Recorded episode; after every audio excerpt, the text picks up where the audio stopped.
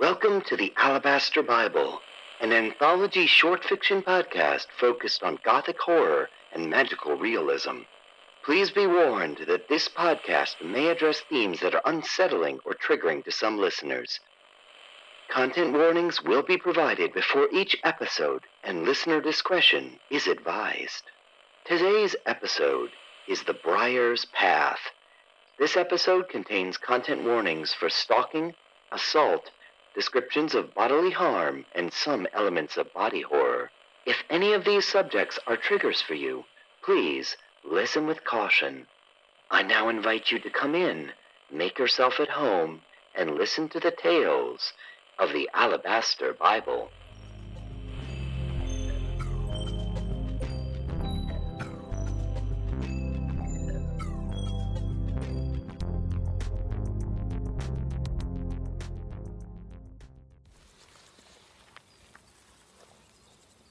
Was a warm day in the height of the Tennessee summer, and Sarah Price, a young lady of 17 years, had gotten a late start that afternoon, returning from the house of her friend Rebecca Lowe.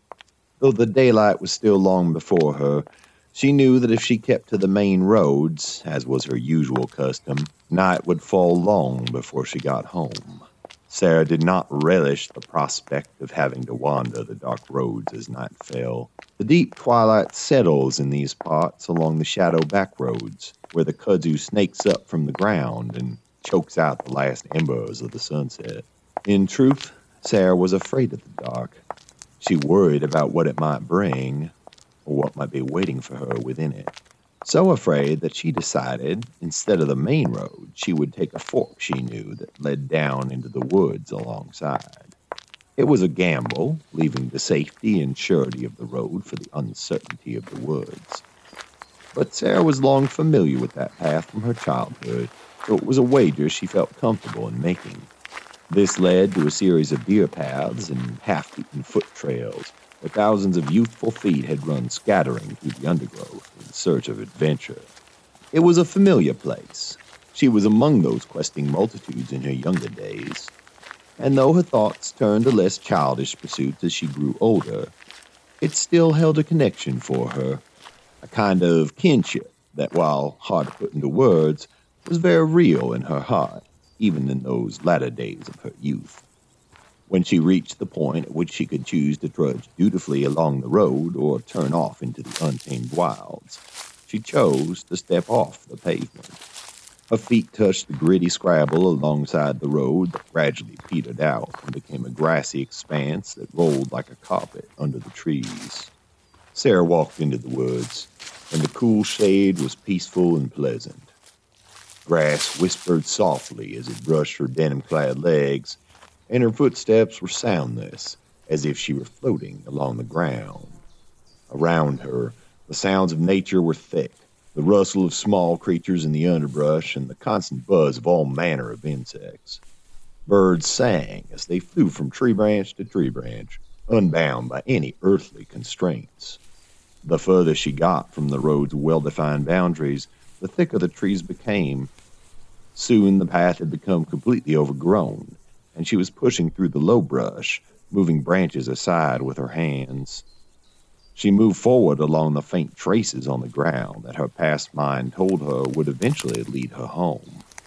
As she drew herself deeper into the trees, that background of natural ambiance began to grow faint. Instead of the sounds of birds and squirrels and all sorts of small things, a silence began to fall over the woods like a thick woolen blanket. This did not surprise Sarah. She knew from her time spent in this place as a child that this was the sound of the deep forest. This was the sound of age, of timelessness. If you listened closely, sometimes you could hear things in between that silence. Things that, perhaps, humanity had forgotten long ago, or never known at all. For the briefest of moments, Sarah thought she heard something there a low, rustling sound that came from further along her path. Something moving in the tall grass. But as soon as she thought this, the sound was gone, and there was nothing but the gentle swish of the breeze. And so she persisted. After a good while of struggling through some especially dense brush, Sarah emerged into a clearing. Here, the grass was low, and the hemlock trees soared high above, throwing long shadows to the ground below. Sarah stopped and took in the sights around her. This was a place of still, quiet beauty, and she almost felt as if she were intruding on something sacred, something divine. She began to walk again and was halfway across the clearing when she heard that low rustling sound again. But this time it came from behind her, and as she walked, it grew louder. The rustling became a shuffling, became a single crack as something heavy snapped a branch beneath its feet, hooves, paws, and then there was only silence. In Sarah's mind, there arose an image of a bear in the woods or a wolf, lean with hunger and searching for anything that would sate its bloodthirst. That feeling faded as soon as it had appeared, for she knew that the bears in these woods were terrified of humans, and she wasn't even sure if wolves lived here. All the same, Sarah's pace quickened as she crossed the clearing. She was no longer staring at the majesty of the hemlocks. Well into the thick of the forest now, Sarah found herself slowing as she was forced to work her way through thicket and bramble, moving aside the nettles and wild blackberries that tangled her way forward. She swore she could hear something behind her, something that existed both on top of and somehow beneath the quiet of the forest. The same rustling, cracking, stumbling sound from before. It sounded like it was moving with her now following her. Sarah walked faster, picking her way through the thorns of a blackberry plant. There was a sudden start in the brush behind her, and Sarah threw herself forward, her hand catching on the blackberry's thorns. She felt a skittering rip as the flesh tore. The stinging barbs left a ragged line that began to ooze blood almost immediately. Sarah swore and clutched her hand. She wheeled around to see what had startled her. Of course, there was nothing there. Nothing but the ever present mass of the forest. Fear was creeping into Sarah's gut, but she was so deep inside now that turning back was no longer an option. She had no choice but to push on through the woods.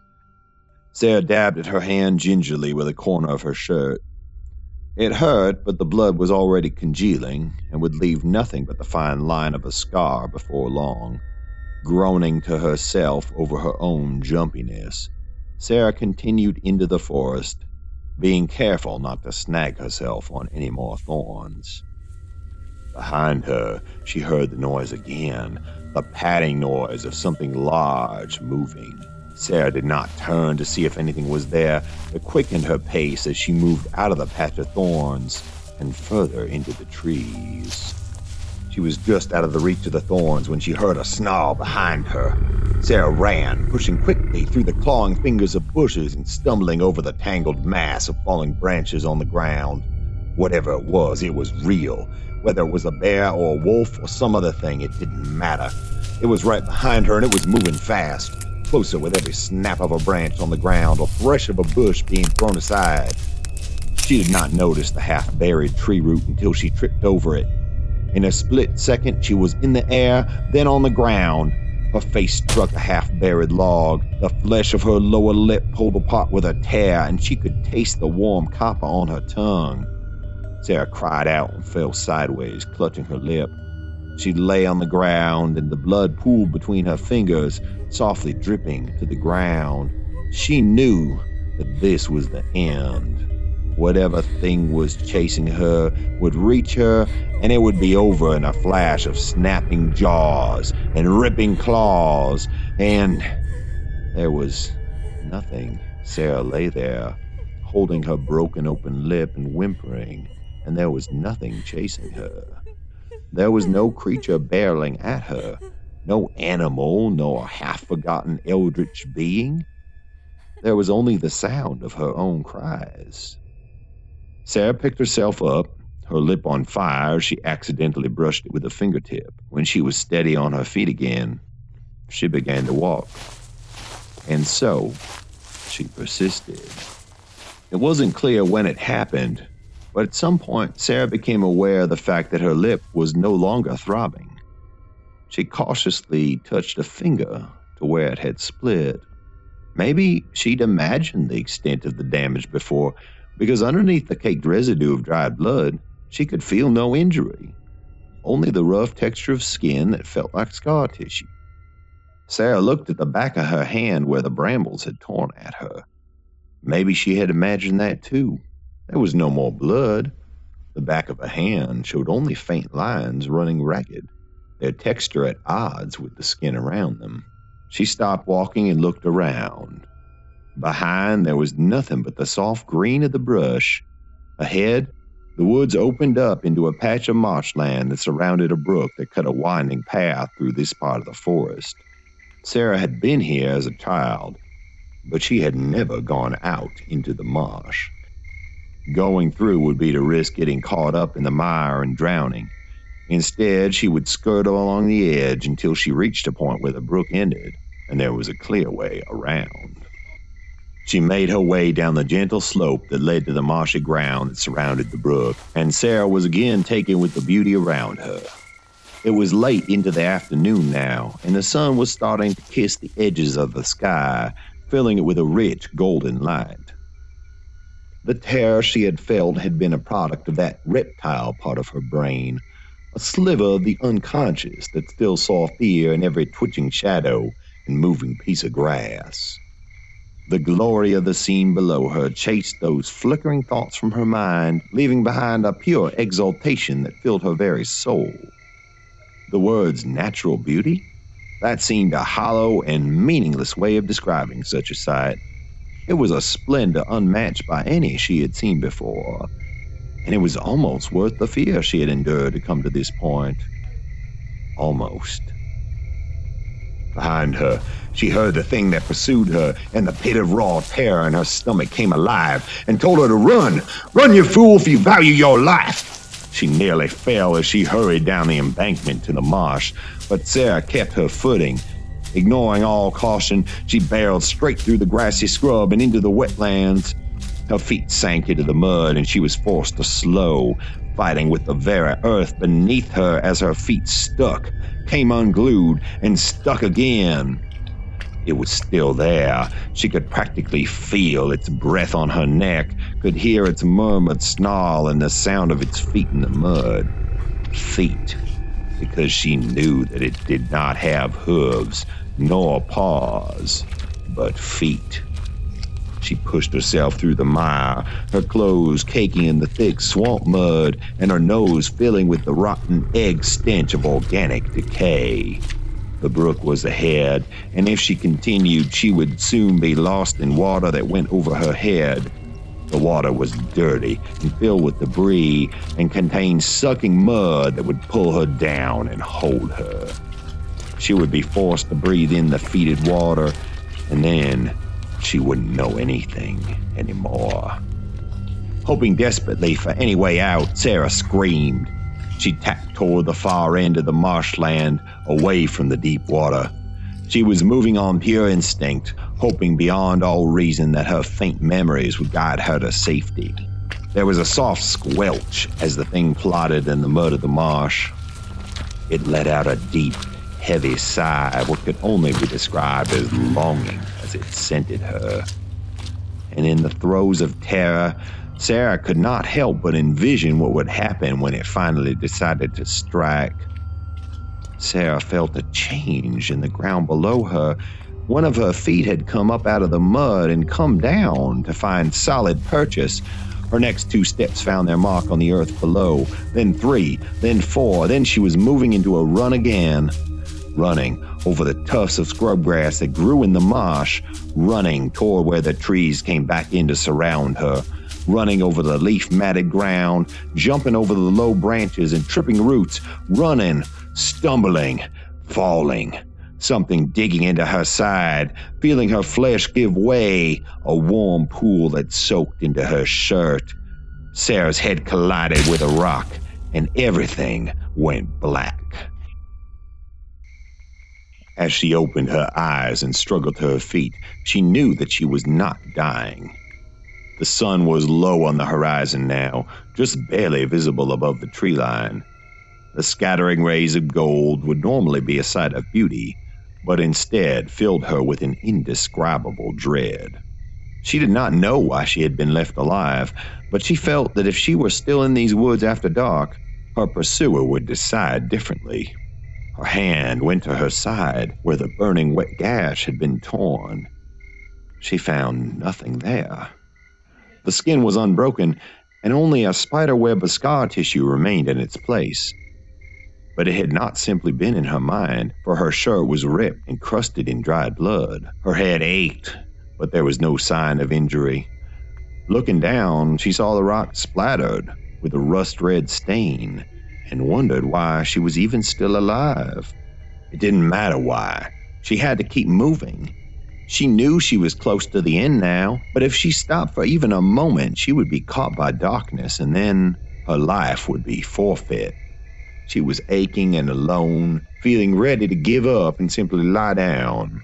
But she had to keep going. She could not let that thing behind her win, could not let that inhuman monster take her.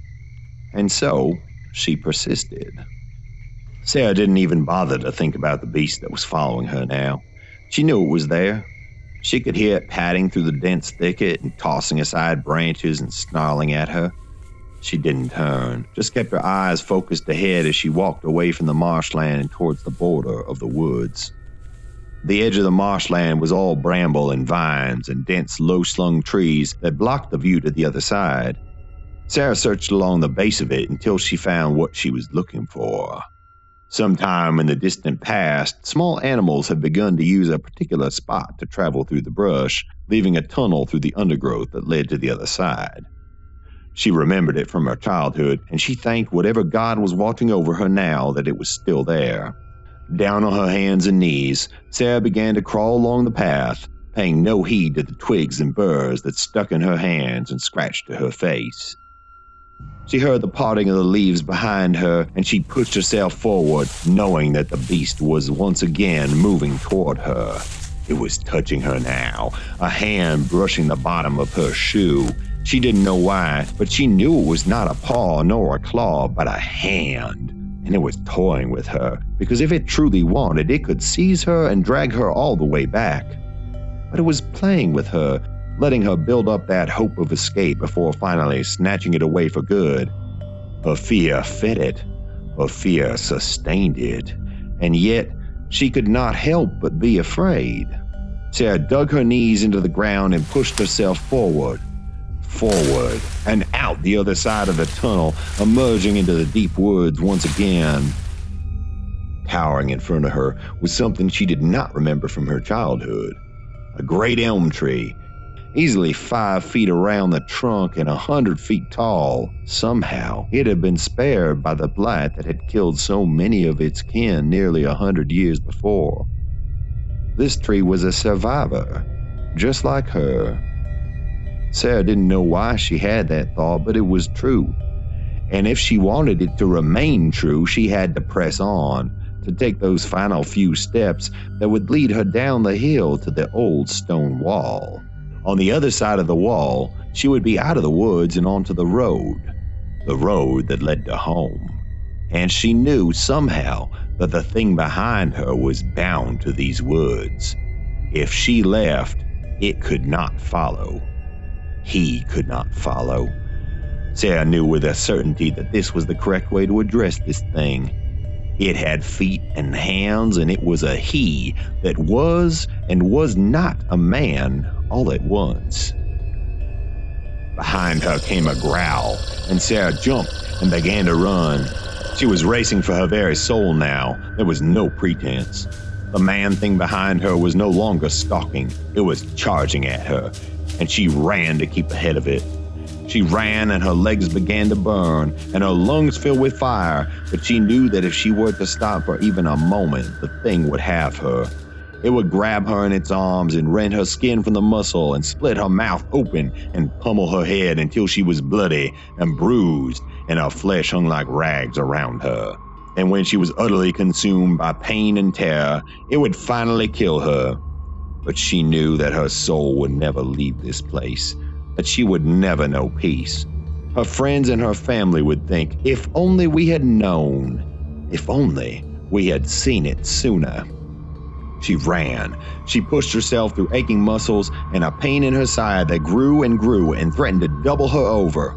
The wall was up ahead, the ancient stone from back before these woods were even woods, from the days when the rough folk who made their homes here had raised their sheep and their cattle and hoped for a better tomorrow that had never come. If she could reach the wall, she would be free at last. The man beast tore after her, yelling now, no longer growling nor snarling, but yelling in a voice that was disturbingly human. If Sarah had been in her right mind, she would have sworn she could make out what the beast was saying as it screamed at her. A hundred yards to the wall, she tripped, stumbled, almost fell, but she picked herself up and planted her feet and ran faster. Her breath was ragged in her chest now, harsh and unforgiving as she struggled not to pass out. Fifty yards to the wall, halfway there, then halfway again. Sarah repeated it again and again as she heard the thing behind her scream not to leave this place. A voice that left all pretense of its inhumanity behind. A voice that she knew. 20 yards to the wall. She could make out the individual stones now, could see where the tree line ended. Sarah bent forward into a sprint and pushed with all she had left. The light around her was fading and the shadows were growing long now. The darkness was beginning to encroach on the forest. Ten yards. The beast screamed at her not to leave. Five yards. He lunged forward. One yard. Sarah vaulted the wall. She twisted her wrist and felt it give way with a snap. Sarah screamed, but she fought through the pain as she landed on the other side of the wall and continued to run for the tree line. She panted and fought against the cramp in her gut, and as she reached the edge of the woods, she slowed and stopped. He had stopped running after her, but she could still feel the beast behind her. He was waiting he could not leave this place, but he could wait. And Sarah did not turn to look at him because she knew if she turned, she would not see the face of a beast nor a monster, but the face of a man. And if she saw his face, she knew that she would feel the urge to walk back into the woods. So she walked onward, and as she walked, she found that her wrist no longer hurt and she wondered if perhaps she had only twisted it. But she had heard it break. And Sarah knew that in the years to come, she would find her wrist growing sore on days when it was cold or damp. Behind her, the man was still staring at her. She could feel his eyes on her back, and he was whispering to her, he was so sorry, so sorry for making her scared. If only she would come back to the woods. Everything would be fine. Sarah kept walking. Soon the woods broke, and Sarah could see the dark line of the pavement in front of her. She was once again on the road. The light had faded now, bringing the onset of twilight that would lead to the still darkness of night. But Sarah was no longer afraid of the dark. And Sarah Price, a young woman of 27 years set off on the road and began to make her way home.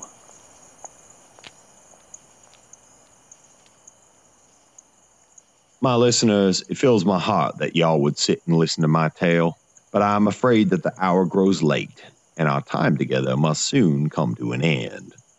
If you must call me by a name, my name is August. It is not a name I was given, but rather one that I chose for myself. I hope that you decide to come by again someday, for my life has been a long one, and I have many tales left to tell.